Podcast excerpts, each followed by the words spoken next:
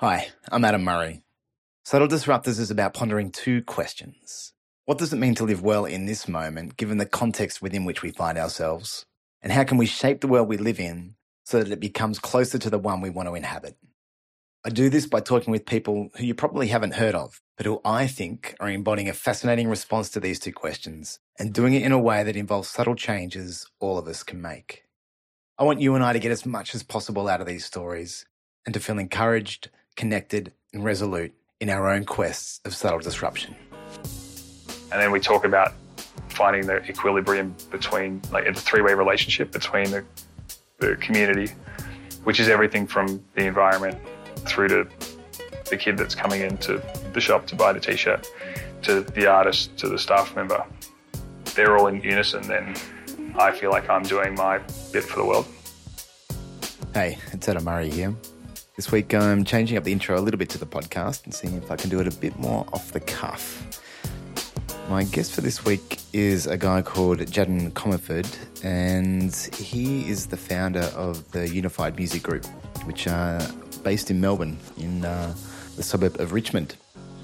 Yeah, I was reflecting on my conversation with Jaddan, and I think I actually mentioned this in the conversation as well. But there's a there's a real air of humility and egolessness about him, and I think for me that's one of the qualities that stood out throughout the guests that I've interviewed over the course of the past couple of years. That there is this quality about them that people are doing pretty amazing things and having a positive impact, but doing their absolute best, and they're sort of doing it in a way that I don't know. There's no showing off about it, no kind of big noting, and for me, that's one of the key elements I think of being a subtle disruptor, of subtle disruption in my mind. Is this I'm doing what I'm doing, I'm doing my best, and anyone can be doing this, and it's there's no need to actually show off about it or make a, a massive scene about it.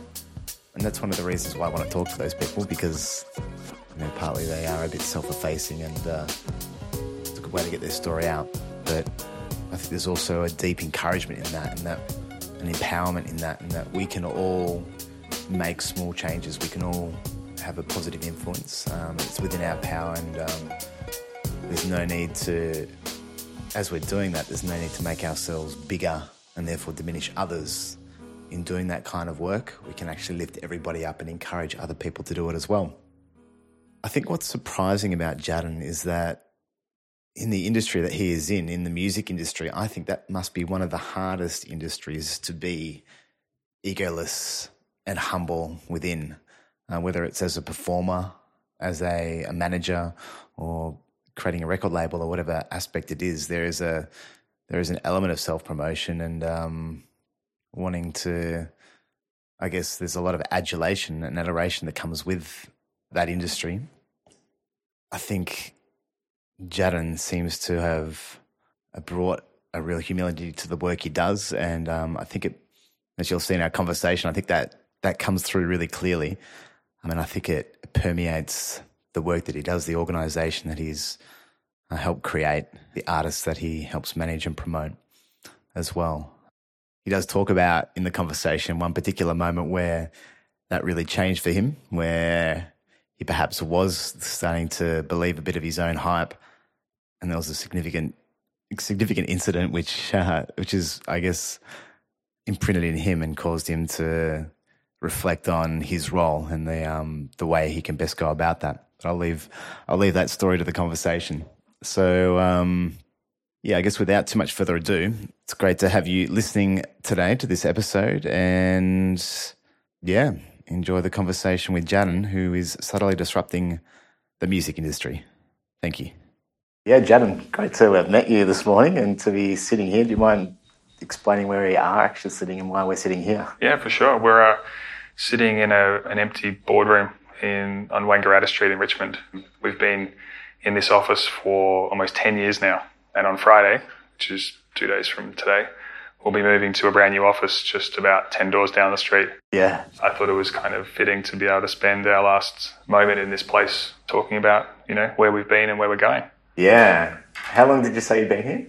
I, sh- I wanted to check before we came in, but I didn't get a moment. But it's got to be close to 10 years, to be honest with you. Yeah, okay. It's a long time. And before we started recording, you were saying this is the second, already the second office you've been Yeah. on Wangaratta Street. So we're on 17 Wangaratta now. We used to be 32. We're about to become 51, yeah. which is crazy. Has Richmond changed much in that time? Yeah, I think so. It's definitely become more, you know, like most of inner city Melbourne, it's gentrifying more. Which the positive of that is generally the food gets better. Great place on Swan Street called Feast of Merit, which is Yeah, owned by the my guys, and it's like, oh man, when I'm here, I, I like try to eat two, three meals a day there. But yeah, back when we first started, it was chicken and chips and you know pad thai and uh, and you know ten dollar palmers for lunch kind of stuff. Yeah. yeah, I used to live around here as well in East Melbourne, so more recently. So interestingly, you've mentioned the Corner Hotel before. Is on the corner is of Wangaratta Street and Stewart Street. Is Correct, it? Yeah, just near Swan Street. One of the, I guess, musical spiritual homes Yeah. in Melbourne. Is that one of the reasons why? We haven't really talked about what you what you do, but is that one of the reasons why you chose this area? Well, I used to. I grew up in Heidelberg and I went to school in Toorak. Uh, so that meant catching a train into the city every morning and then out to Toorak via Richmond. Yeah. And so every morning from the age of about 10, I would go past the Corner Hotel. And I was obsessed with music from that age. So I used to be able to see this, like, this sort of like shrine that I always admired. And then I used to obsess over Beat magazine and Inpress magazine and look at all the gig guides. And from the age of like 12, I was asking mum to take me to go and see like the Melvins and the Misfits and all these like crazy punk bands that like, yeah, I don't even know how I got into it. yeah, But yeah, to then turn 18 or, you know, 16 and start going there and, you know, then to actually start putting on shows there and, you know, sort of it become almost like a, or it's become a local, you know. I think next month in August, I think we've got something like 10 of 30 nights booked for Yeah, an right. of ours. yeah. So yeah, we, we love that place. And right now we're about to move literally next door to it. Yeah. So yeah, some staff have asked if we're putting a flying fox in. yeah. Yeah, it's an awesome venue. I've been there a few times myself. I guess we've got a few, people that wouldn't really know the Corner Hotel that well. Did you? You said you're putting on a few shows there. That's as this business. Did you ever? Are you a musician yourself? Uh, no, No. no, So I never performed there. No. Did you? You got? A, had an interest in music. Did you play instruments? Yeah, I played as well? music at school. I started first. Mum got us all playing piano when we were quite young, and then from about grade five, I was on the clarinet. And then when I was about thirteen, that's when grunge and punk invaded my world, and I got a you know a fake Fender Stratocaster and started playing Nirvana and Green Day and all that sort of stuff. Yeah. So after that, the clarinet wasn't exactly the coolest thing. yeah. so I'm cutting and, and swapping a little bit here, but let's swap back to what is the business that actually runs out of this place? Yeah, sure. So the company's called Unified, and we're a music company. We operate across the whole spectrum of the industry. But what we say is we organize the business into four pillars, which are four distinct business functions. So we have artist management, which is managing artists, musicians, bands, songwriters, producers, recorded music, which is record labels. We run four distinct brands which release music under, varying from metal to club music to hip hop, everything in between. We then have a merchandise company, which is responsible for not just manufacturing merchandise, but direct to consumer e commerce solutions, which is a big future for, for every part of the world, really. And then the fourth is touring and events. So hmm. putting on festivals and touring artists. Yeah. So we do all that stuff. We've got the main office is here in Melbourne on Wangaratta Street. Yeah. Then there's a small office in Sydney. There's a small office in London, and then there's an office in LA, which is where I'm based. Okay. And all up, there's 35 people. Yeah. So you spend most of your time in LA? I was saying to someone yesterday, I spend a third of my time in LA, third of my time in Melbourne, and a third of my time in hotels or Airbnbs. Yeah. Um, but yeah, we have a we're lucky enough to have a place both in LA and in Melbourne. Yeah. So how did you go from clarinet to grunge to starting a record label? Yeah, so I was obsessed with punk rock, and my brother one Christmas got me a copy of the Offspring album Smash. It was released in 1994, and it until Adele was the highest selling independent album of all time, and it came out on a label called Epitaph Records, which is based in Silver Lake in Los Angeles, and they were just a my first connection to music uh, that I really liked, you know, beyond like Mickey's Christmas carols and the Sister Act soundtrack and you know stuff like that Yeah. that you listened to as a kid. But on the back was their logo, and I saw the logo Epitaph, and just it just really connected with me. And, and from there, I started to buy artists signed to that label just because of the label. Yeah. Wow. So I just used to spend so much money on CDs and I just buy whatever I could get. And I, you know, I don't know what age it was exactly that I decided, but I always wanted to work in the music industry. And from I finished high school, went and started a business degree at Victoria University in Footscray. And at the same time, I started a business. Yeah. Okay. At- Yeah. While you're at university. Correct. Yeah. So I ran that through university and then came out the other side with a job basically. Yeah. Um, you know, barely a job, but at least something to do and a, you know, remnants of a, a revenue stream it would, which would allow me to at least live while still living at home. Yeah. What was the first step, or what was the first part of, or incarnation of the business? What did you do? It was a record label. Yeah. So it was called Boomtown Records. And I signed a band from Melbourne called Wishful Thinking. They were a pop punk band. And they needed someone to put out their record. I was enough, I convinced them that I was a real record label. Yeah. Um, did that take a bit of convincing, or was Uh, I guess so, yeah. But it was like we had a logo, we had a name, we had a distribution deal. We were willing to pay to press CDs. We were we were real. yeah. I think I had 400 bucks, you know, which I'd saved from like a summer job, and that was how how it all started. And we we sold CDs at gigs. I managed to um, find a distributor in Japan, which was really interested in this style of music. So I was shipping boxes of CDs over to Japan, and then they were sending me back checks. And so yeah, it was a it was a really interesting time because it was 2001 when it all started. 2005 was when iTunes launched in Australia. So you can only imagine what the music business business looked like in 2001 Yeah. with Napster and CD burning and all that sort of stuff. Like the, the recorded music industry globally like fell off a cliff. I think it went from 14 billion to like 2 billion within a matter of years. Really? Yeah. Yeah. But I had no idea because I was still buying, you know, punk records and I was still going to shows and I was buying merch and the world around me just seemed so exciting. I was at the corner hotel every, you know, every other night watching bands. So for me, I was just like, well, I got to get into this and I got to be a part of this. It never seemed like it was like it was tough, Yeah. and it took me years to even interface with like someone from a major record company or from a bigger, wider industry. So it took me years for anyone to even give me an insight that there maybe was something wrong with our industry. Yeah.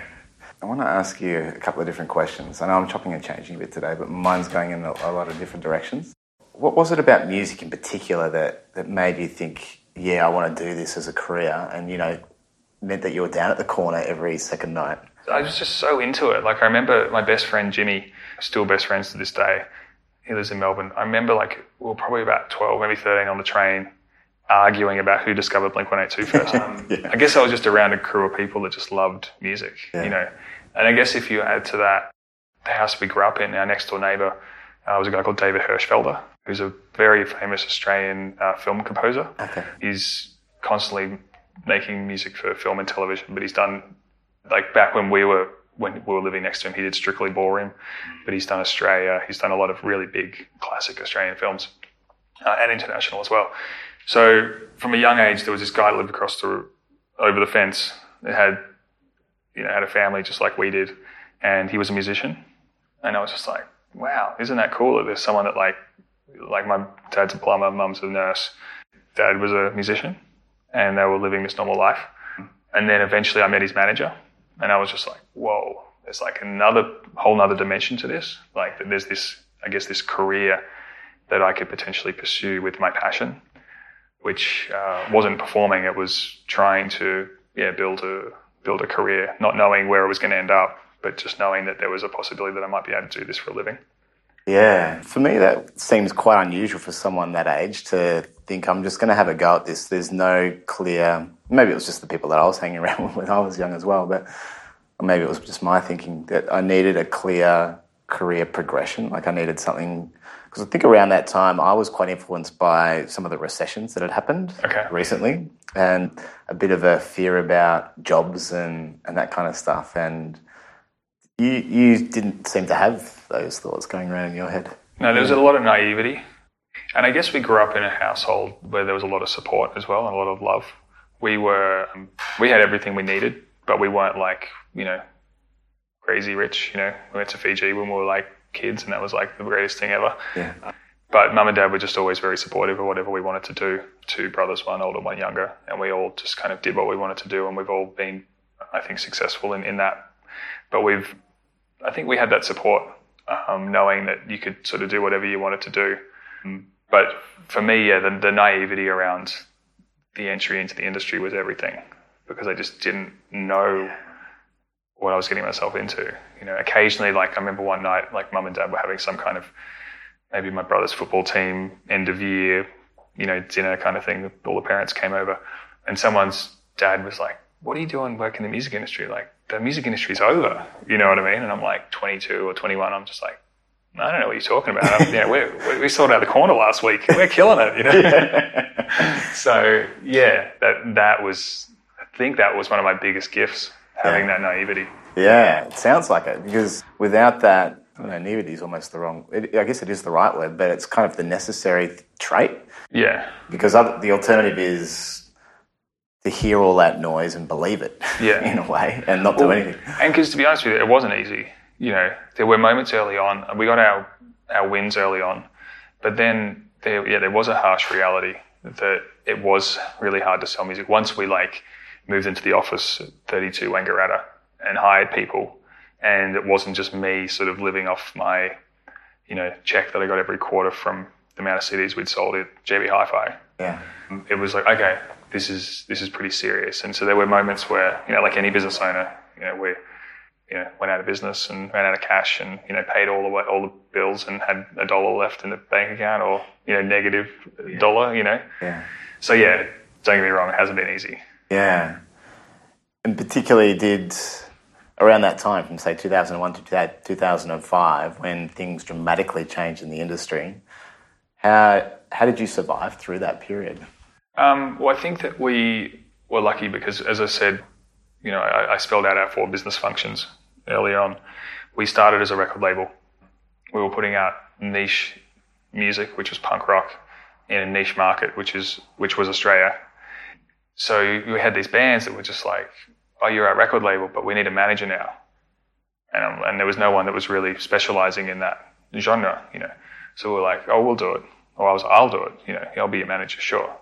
So that meant, in my mind, it meant going to rehearsals and going on tour and printing T-shirts, and that then led to doing merchandise, you know, and then it led to putting on events and touring, and so we sort of grew once again with naivety, this sort of necessary structure in order to fill the demand which was coming to us. Yeah.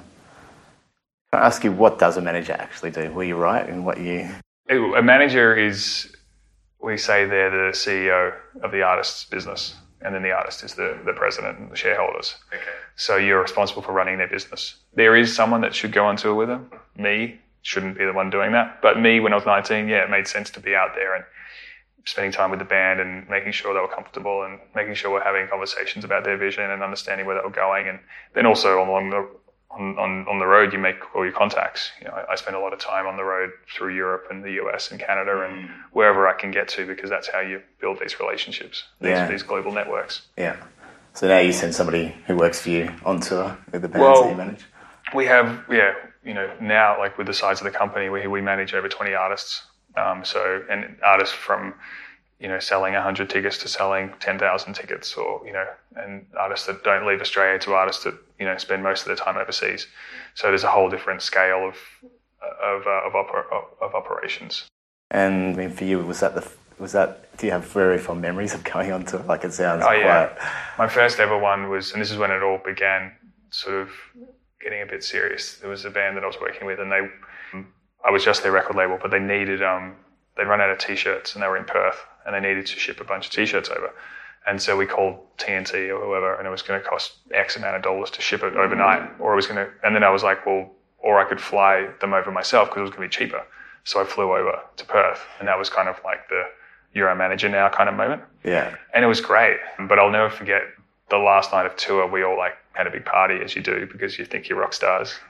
And I missed my flight the next morning, um, and I've never missed a flight since. Yeah, from Perth to Melbourne, yeah, that was a nightmare because I didn't have any money to rebook it. So I had to. I told some sort of made up some story at the airport, and they felt sorry for me, booked put me on another flight. I was probably about to cry. I, had, I think I had when when the whole Napster and iTunes things things were starting to happen, and I guess even now things are probably a little bit different. We can talk a bit about that as well. I used to think that I used to speculate that for artists, obviously it was quite challenging for them around that time. Like, where are they going to get their revenue from? And I always thought that I always wondered whether that was an inciting incident for them to, I guess, delve more into live performance as well. Is that did that happen? Hundred percent. Yeah, you, you, hit the nail on the head. Because yeah, a lot of artists used to make their money out of selling records, and that's why they made them. Yeah. And you would tour to promote the record, not the other way around. And because that was the thing that we understood, that we were like, okay, cool. Well, we'll make a little bit of money selling records, but we're going to make most of the money selling tickets and T-shirts. Yeah. So you put out music so you can tour and sell T-shirts. But yeah, it was a horrible time, not just for the artists, but also for the songwriters. Yeah. So the songwriters that weren't the artists, you know, all of a sudden people's livelihoods just got completely destroyed. Yeah. You know, but that's what happens to industries that don't evolve. You know, look at Uber or Airbnb. You know, yeah. they're disruptors and, and they deserve to exist because we have to evolve as, as a as a society. Now we're in a really exciting place where the industry is growing again. I, I, I don't know the exact numbers. We're not up to 14 billion yet, but we're we're climbing back up. And they believe that you know there's certain analysts that are saying that the industry is going to get back to a point, or it's going to surpass where it was through streaming. Yeah, right. So, and that is a really exciting thing because now the artists and the industry have, you know, we were touring, we were putting out music to support touring. Now we have the ability to put out music and tour, and they're both core business. Yeah. So it's, uh, you know, I said to someone recently, like someone was saying how things are going to get better. I'm like, oh wow, well we we we've done all this while things were bad. Imagine how good it's going to be. And particularly for the artists, because for a very long time there was kind of like this, you know, because I think the Napster thing and a lot of people had that like, they, they thought it was okay because it wasn't affecting the artists, it was affecting the record labels. And it was like, screw the man kind of stuff. And then you had artists like Metallica speak out about it and said, this is wrong, you can't do this. And people were like, point their finger at Metallica, like, you guys are greedy because you're the big guys. There wasn't enough middle class artists standing up to it, you know. So it was a really, yeah, horrible time, but not one that I really I understood until, you know, probably a few years ago. Yeah. And so how does the model, the revenue model through things like Spotify and other services like that, I guess iTunes as well, how does that work for artists and labels now? Sure. So the streaming services, so Apple Music and Spotify are the two most, the biggest ones in Australia. They pay somewhere between 60 and 70% of their revenue through to the rights holders. So you pay 10 bucks a month to be a Spotify, Spotify subscriber. Roughly six to seven dollars of that goes through to the rights holders, which is the songwriter and the artist that recorded it. The artist is usually signed to a record company, so that money would go to, to the record company. And then based off their deal with the artist, the artist would then get paid a royalty of that. So a percentage of that flows through. So when it first started, there was a lot of fusion around that it wasn't paying artists enough, but that's just because it wasn't big enough. Mm. But now we're mm. talking about, you know, 140 plus million subscribers worldwide on streaming. We're talking about 10 bucks a month. We're talking about billions of dollars going into the pipeline and then eventually making its way to the artists. So it's an incredibly positive thing uh, for everyone because, like most subscriptions that you use regularly, you don't think about it. No, that's you know, right. Yeah. You don't think about your CityLink or your your internet bill at home, like because it just keeps going and you need it. And like I don't know if you're a Spotify user or yeah, yeah, like it's it's amazing. Like occasionally you'll find something, or occasionally you you won't find something you're looking for. But nine point nine nine nine times out of ten, it's there. You know, and it's you're paying 10, 12 bucks a month you know, when I was a kid, I used to spend 50 bucks a weekend on CDs. yeah, that's right. And it opens up opportunities to discover new artists a lot more easily, I think, as well. That's what I, in different genres of music. They're talking about the middle class of the artists emerging. I was meeting with this artist a couple of months ago, or probably a year ago now. And she's from a very remote part of Australia. And uh, we met in Perth. And she had two songs on Spotify at that time, which were both doing very well like in the millions of, of plays. And but she never performed live. She that was kind of her business. And I and I said to her probably quite stupidly, I said, oh, "So, what do you do for a living?" And she just goes, I'm a musician. What do you mean? And I was just like, it was this moment where, and I've retold that story to Spotify people around the world, but it's like, because she doesn't have a record company, she puts that music directly on Spotify herself. And it's done quite well just because people have found it around the world and shared it with friends. It's actually generated her, not a, you know, she's not living in a mansion in, in, in a Sydney, but she's living a life based off, you know, creating art, which is yeah. amazing. Yeah. And there's, and there's a lot of stories like that emerging around the world. Yeah. I guess one of the things that's changed through people going to streaming as their source of consuming music away from like what you were doing growing up using CDs, growing, uh, buying CDs, is that people aren't thinking about music in terms of albums so much. And that whole experience, that tangible experience of buying an album and looking at the artwork and really studying the lyrics has changed as well. Do you have thoughts about that? Totally, yeah. It's changed, but it's still there. Like they, they talk about there's a really high correlation between streaming subscribers, so Spotify, Apple, etc., and vinyl purchases.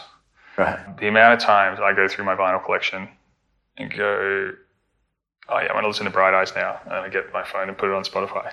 You really? Know, yeah, it's like an advertisement almost sitting there in front of me. And, yeah. and I, I, speak to a lot of music lovers that have a similar experience. But so for us, if I can bring it back to our business, one of our core functions is merchandise. So we have a, a company which is very, very focused on what's a direct to consumer e-commerce web solution. So where you can go onto our site and buy everything from Midnight Oil to Metallica. And because there's people out there that still want physical goods, whether it's t-shirts or vinyls or CDs or cassettes, believe it or not. We have a whole warehouse down the road full of that stuff and it's shipping out. And I think that the future of the business is being able to allow the super fans the ability to access this product while also making the you know the streaming solution available to the masses. Yeah. So yeah, it's not going to go away, but it's going to become less and less relevant, I think. Yeah. I want to talk a little bit about know, your relationship with the bands that you manage as sure. well. How do you how do you identify someone that you want to bring on? Yeah, for sure. So I'm the CEO of the company. And for each function of the business, there's a general manager that runs the business. And then there's an executive team which sort of runs the operations under me. And, you know, I was sort of, there was a, a long time in the making sort of putting that structure together. And for a while there, I wasn't actually in a day to day sense working with artists, which was something that I knew was needed for the business to, to grow, but it was also something that was kind of, I wasn't really enjoying too much. And that's when, around that time, was when me and my wife discovered Vance Joy. Um, are you familiar with him? Yeah. So he was a very, you know, very unknown guy from Melbourne who had incredible music, and we were lucky enough to come across his music. And that was a very sort of instinctual moment of just kind of like, okay, like I really get this. And it was kind of like I wasn't exactly in retirement. I was still working with specific teams managing artists, but I wasn't like in the trenches. And this was kind of like one of those moments where it was like, all right, like coach, like sub me back in, you know, yeah, um, okay.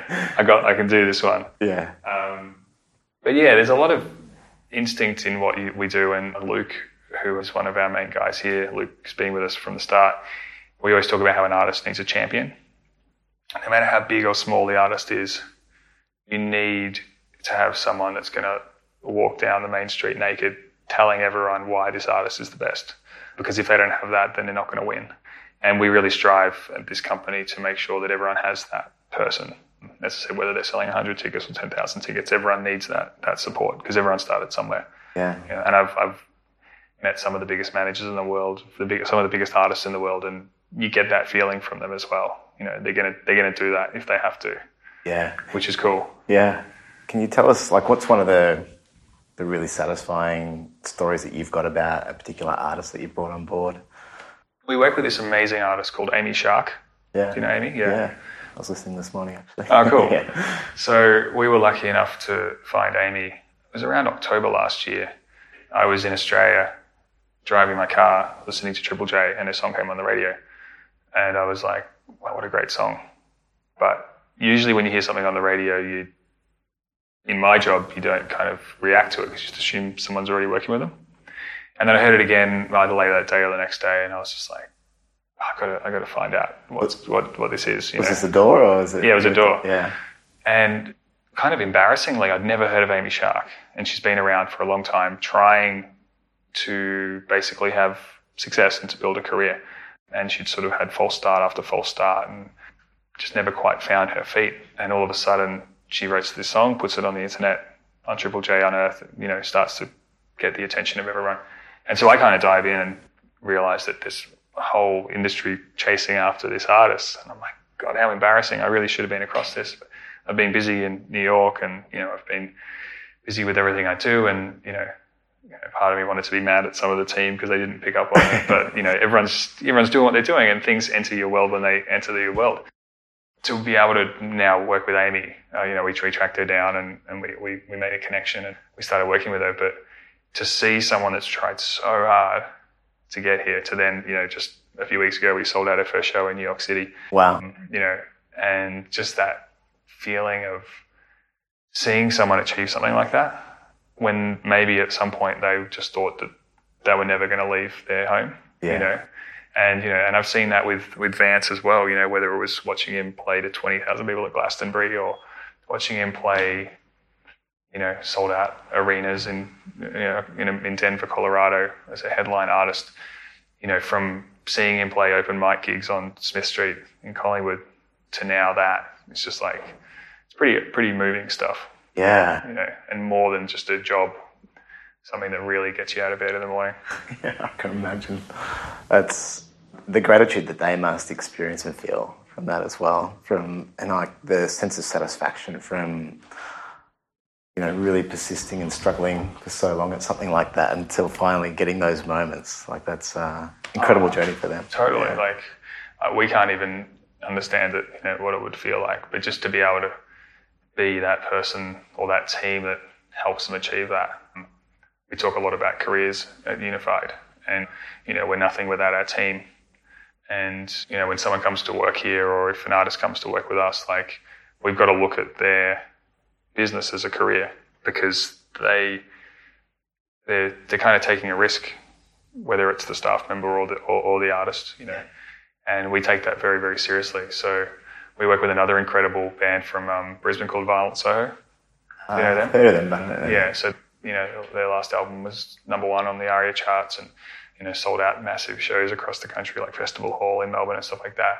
Like we recently had a meeting with with them talking about the next 20 years, Yeah. which might seem crazy, but you know they're in their 30s and they got families and they play rock and roll music, which is they're they're very good at it. So they're a big band, but it's not exactly the most uh, popular music as far as you know if you're looking at pop music or something like that.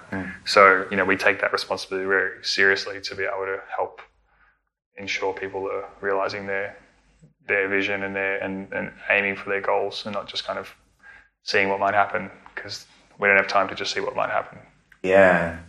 As you're talking about that, I'm thinking about football clubs actually, and some maybe some of the similarities there to players and how, you know, I guess there's a few players that earn a lot of money and they have an, an extended career and they can really, you know, build media, media careers off the back of that as well. But their their playing career is actually quite limited, and I think sporting clubs have put a lot of effort into enabling or building the other things outside the players, I guess, like their, their well-being and planning for life after football and helping them do training or university, whatever it is. And particularly, like, I think it's, you know, a ridiculous amount of footballers don't even make it past, say, 50 games or, you know, even, even play. And making sure that this thing that they're probably sacrificed so much for, they still get, it's, they're not sacrificing the rest of their lives for. Yeah. And I, I guess there's probably some similarities there with artists. Totally. Well, it's hard because yeah, footy play runs on the field to fifty thousand people screaming in the same way.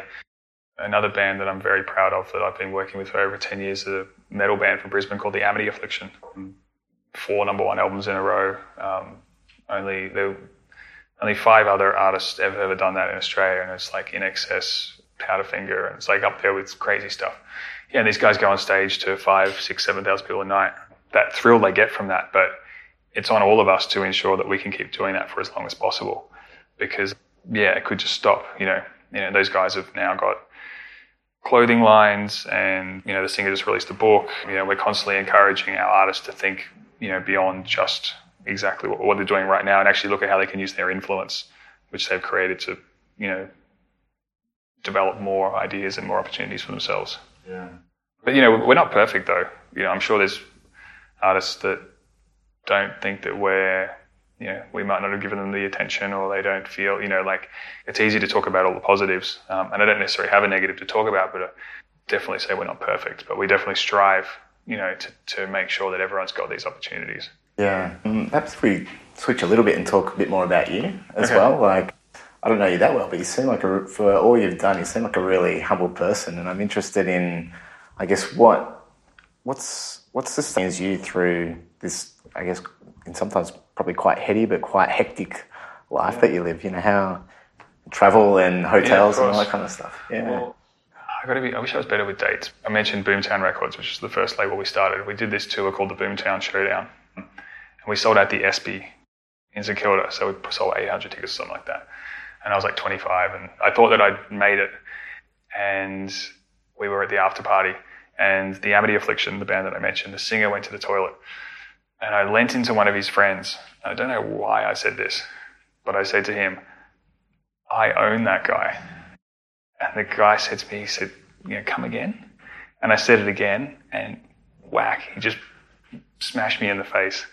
And I fell down like a, you know, sack of bricks, Yeah. sack of potatoes, whatever it is. It was just like a life changing experience, you know, like about a year later, him and I found ourselves in close proximity. He was coming to apologize, and I was going to thank him. Um, because I was like, what am I thinking? Like, you know, this is ridiculous yeah. but yeah, I guess we all have egos, but I've always just tried to be as humble as possible. I talk to our team about you know keeping our feet on the ground and not getting carried away by all the things that we get to do because we get to do cool stuff. You know, you fly flown on private jets and we've you know backstage at the biggest venues in the world and festivals and all this sort of stuff. But it's like you just you're just doing your job. You're just a person. It's challenging though. The travel, particularly, you know, like I'm here until the end of the month.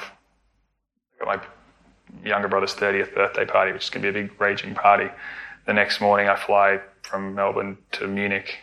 I go to Zurich. I go to London. I go to Chicago, Montreal, San Francisco. Eventually, I find myself back to LA pretty quickly, back to New York, to London, back to Melbourne for something. And so it's it's challenging, and there's a lot of late nights, a lot of early mornings, there's a lot of parties. You know, I'm not a party animal, but I do drink alcohol, so that's something you need to be really careful about in this industry, I think, because it's always around you. But yeah, I uh, probably about eight years ago, I was sort of really starting to feel stress and not really understand how I was going to get through all of this kind of stuff. So I was lucky enough to kind of be connected to a friend of mine whose dad was teaching meditation. And so I went and saw him and basically learned how to meditate. It's not exactly transcendental meditation, it's mantra based meditation. And that's something that's like basically, it's kind of one of my secret weapons, I think. And since a, a, from a young age, my mum took me to do yoga, and that sort of came in and out of my life over the years. But from around probably six years ago, I'd say, it's become like a daily ritual of mine. So between meditating and doing yoga, it just helps you kind of be a bit more aware of how you're feeling and how you're thinking and all that sort of stuff. You know, I'm trying really hard at the moment to not check my phone when I get up hmm. and actually go and do something for myself before I come back. I think it was Martin Luther King Jr. said, if I don't have, if I, if I can't find three hours a morning to pray, how the hell am I going to find time to do everything else in my day? You know, and it's one of those like, got to think about it for a second statements, but it's like, it's so true. Because if you just get up and go, eventually you're going to fall down. Whereas if you can get up, you know, do something for yourself, do something for your mind, your body, your soul, you can then sort of step out into the world and go, all right, I'm ready to, to take this on. So yeah. Yeah. there are a few things that I guess I, I focus on. Yeah. Do you think those things like, you know, that awareness that yoga and meditation bring to you, they what sort of effect do they have on how you lead and design this business? I was talking earlier about my friend Jai, who's in New York. He does a lot of great stuff, but one thing in particular he does with his wife is run this incredible yoga school. One time I asked Jai for for, such a spiritual person, for someone that has so much to give the world, why New York? And after the answer, I realized how stupid my question was because he was like, well, this is where people need this. Mm. You know, I'm no good up in the Himalayas meditating with my legs crossed. What's that going to do for the world? You Yeah. Know? And obviously, there's many people doing that that are, that are doing great things for the world. But yeah, he sort of connected in that sense of like you, people are so busy and so driven in their careers, particularly in a city like New York City. Taking that time for yourself allows you to then sort of take that little piece that you've been given and then go and share it with the people around you. We, we run a festival every January in, in Gippsland called Unify. 10,000 people at a metal festival. And I was talking to the guitarist from one of our bands who came off stage and I said, Oh, how'd you go? You know, great show. How, did it feel? And he's like, it's like something along the lines of being able to give the audience that opportunity to sort of escape their world is like such an honor to be able to do, or something along those lines. And that idea that you can sort of share happiness with the world through the things that you do and putting yourself in a position to be able to do that. So for me, if I can run a company which allows people to feel fulfilled in their employment, um, and it allows artists to feel comfortable in their careers, and and then provide the community with great opportunities and great experiences, like that's sort of sort of the little the gift that Jai gives me at yoga. I, that's sort of my passing that on to the world. And then we talk about finding the equilibrium between like the three-way relationship between the, the community, which is everything from the environment through to the kid that's coming into the shop to buy the t-shirt, to the artist, to the staff member.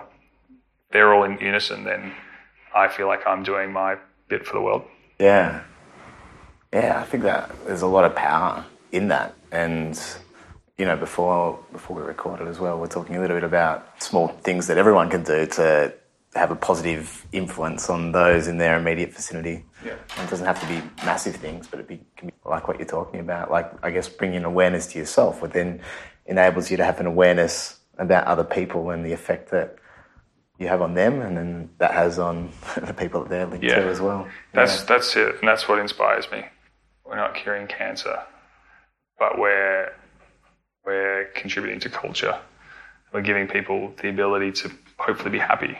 You know, in a society that's so dictated by our careers and our work, if we can give people a chance to do something that makes them happy, then that's you know that's what I I think is my purpose. You know, I think that we're always changing, we're always searching, but I think that's what it is. Um, yeah, we can't do everything. I can't change the world, but I can maybe influence my little part of it. Yeah. I spoke recently to a guy called Michael Dixon. He's a jazz musician. Used to work around the corner from here at Inspire9. I don't know if you know Inspire9. It's a co-working space where there's a lot of fascinating startups just on the, uh, well, yeah, just around Stewart Street actually. Oh, right. Yeah, when I'll have to one of the. Australian wool mill. Yeah, it's, a, it's an awesome place. I think you'd enjoy popping up there and just sticking your head in there. It's they're really welcoming and a vibrant place where there's a lot of really cool Australian businesses coming through. But yeah, he's since left there and he's started his own business where it's about, I guess, bringing the artist back into the corporate world and starting to bring that, bring soul and meaning to the workplace. And he calls himself a cultural architect. Oh, and he helps organisation, I guess, start to tweak their cultures. I think is quite a hard thing in a lot of corporations, and it's quite an intangible thing as well. But he brings his skills as an artist and a musician in in that way. And we talked a bit about how it's so needed and how you know I guess with the rapid change and, and who knows what the change will end up being, but in terms of automation and uh, artificial intelligence and these things that may drastically change our lives over the, the next 20 or 30 years, but the role that the artists in the community are going to have in enabling us to process that and find meaning in that and also create an alternate future that's good for us as well. I don't know if you've thought about that kind of thing in the work that you do as well, but it, and you know, I guess I'm, I'm trying to ask you about where you see things going for your business and the artists that you work with? Totally. No, I think about that stuff all the time, especially living in the US. You know, we're much more exposed to that over there, whether it's, you know, what companies like Tesla are up to or or companies like Amazon, like, you know, things are moving at a rapid rate, much more rapid than I think we realize. You know, there's many cities in the world that have autonomous cars driving around and they're safer than normal cars. Like it's a fact. You know, but I don't know. It's hard. We still buy vinyl records. You know, Yeah. I, don't- I don't think the world's just going to like overnight. We're going to wake up and pull back the curtains, and George Jetson's going to be flying past. Yeah, you know, You know, but you know they are flying in Dubai. cars are flying. Yeah, Dubai or Abu Dhabi. Um, but yeah, so I don't know. I, I, I'm excited about VR. I think that's going to be really interesting for how we communicate. Yeah. Hopefully, it's going to actually limit travel in some senses. You know, imagine we could have a board meeting via VR. Yeah. You know, Skype's okay, but imagine you could just like actually sit down and have a chat. Yeah. Like that would be pretty cool. That would be. But yeah, look, I don't, I don't consider myself some visionary or some genius. Like I'm not, I'm not trying to be that. I'm just a guy that loves music and loves people, and loves owning a business, and that's really what I'm trying to do. And not to say we're not being innovative. I think we are the way that we've created multiple revenue streams, which allows the business quite a lot of stability, allows people to be able to come and work at a company that they know isn't going to just go away tomorrow if one of our big artists quits or leaves us or something like that. We're quite robust in that sense. But yeah, I know I'm, I'm, I'm studying all that stuff and I'm, I'm definitely fascinated by it, but I'm not a, yeah, I'm not, not going to be the guy that sort of defines all that stuff. Yeah. Do you, with the, like, you know, you talked a bit about your purpose being, I guess, an enabler of people experiencing happiness through, I mean, events or listening to music or buying merchandise or Yeah. whatever it is, and, and how, you know, you enable the artists to bring that into people's lives. Is there something, is there something else that, I mean, I'm just thinking about my experience with music, I think, and the, the effect it has on me. And sometimes it's not just about happiness, but it's about enabling me to experience and express a particular emotion and mm-hmm. deal with it, and giving me the non-verbal non-verbal language to be with it and to really feel it.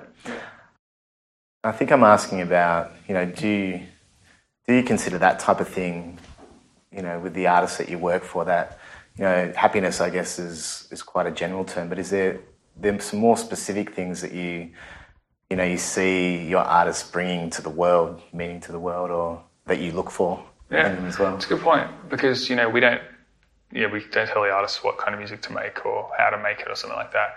And I guess happiness is probably the a broader word, and it's probably more like a bit more like purpose because like that idea of escapism and that idea of like you know because you go see a metal band, like you're not.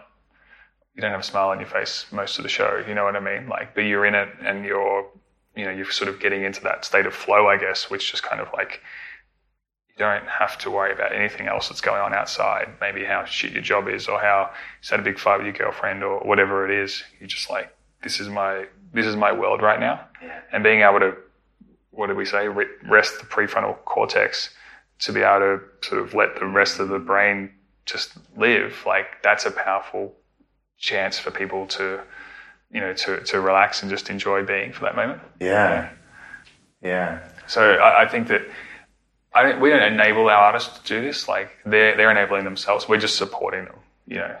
And and more than that, what really inspires me and something we probably haven't talked enough about is the team here and the people that you know I feel very responsible for um, because you have people here that could potentially apply these skills in many other areas, either across the industry or in other industries, but knowing that they're feeling fulfilled and feeling challenged and feeling like their career ambitions are being met. Like that's something that's really important to me. Because that, you know, for me, I think a lot of my happiness, and some people might judge me for this, but a lot of my happiness probably comes from well, everything I'm talking about. Because I'm a, I'm a, I'm part of it as well. Uh, I'm, I'm looking for a career and for purpose and for happiness, and a lot of it's coming from you know these four walls. yeah, And yeah, people might judge me for that, but it's you got to do something in life. You know, I'd love to go and meditate full time. That's not my life, and my family are here, and my, you know, I want to be able to live a, a, a I want to live in this world and I want to feel purpose with doing that. Yeah.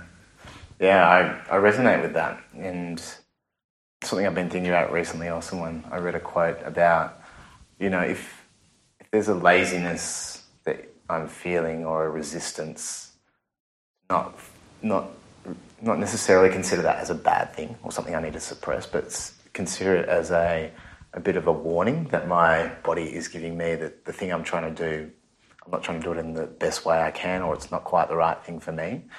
And you know, I've I've had that in certain jobs over the past, and it's helped direct me into some of the things I'm doing now. And I think to be able to find, you know, not have purpose compartmentalized is a real gift. Like, and by that I mean, you know, I find my purpose outside my nine to five job on the weekend, but to be able to have that integrated into my whole life, yeah. I think, and that's I don't, I don't have that. I have that to a, I guess, a, a growing degree, but I think you know what you're saying that you know you, you largely find that in these four walls, and I, I, imagine it's you know not just these four walls; it's all the other things that you do and the integration of your life. But I think that's I mean that's something that I'm inspired to help others experience and to experience it more in my life too. Yeah, yeah, yeah. Because a, a, a, a job that makes someone unhappy is going to make well, it's going to make them unhappy, and that's not doing anything good for the world. Yeah.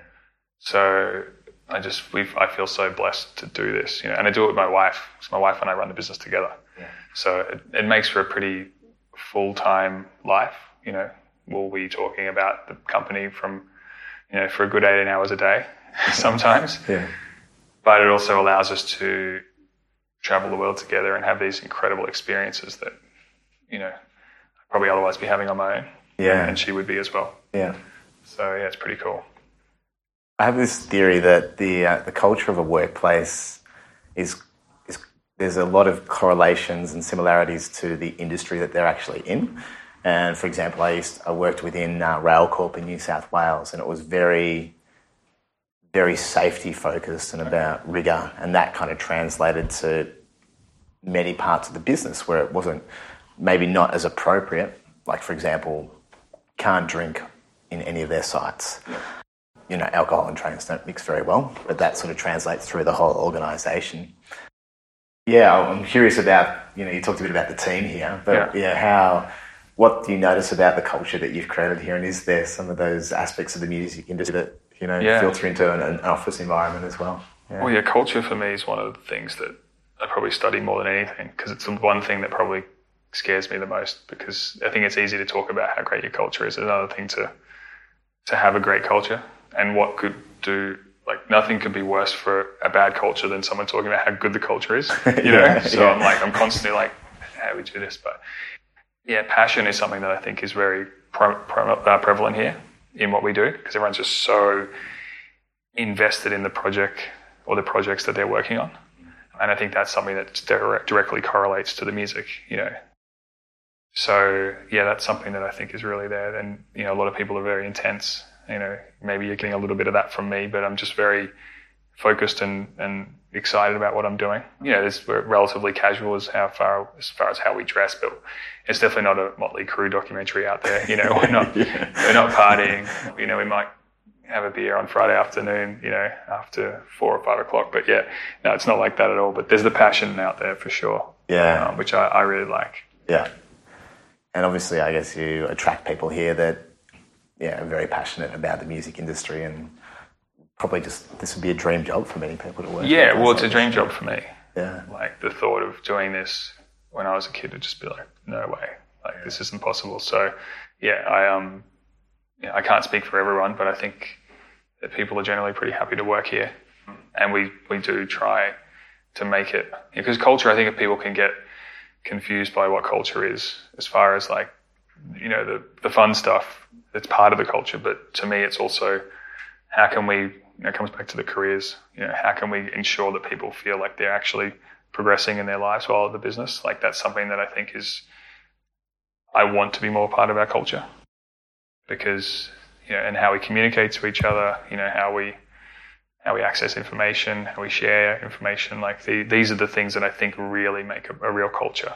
Yeah. because it's all you know we all have heaps of fun. We go to the festival in january and we all you know see all the bands and it's all all a great and that contributes to the culture. That's just a small part of it i think. Yeah. but when i was younger i thought it was all about that. It was all about let's get drunk let's make sure everyone gets to like do whatever they want whenever they want. You know that's eventually people are like no, no no that is not what i want.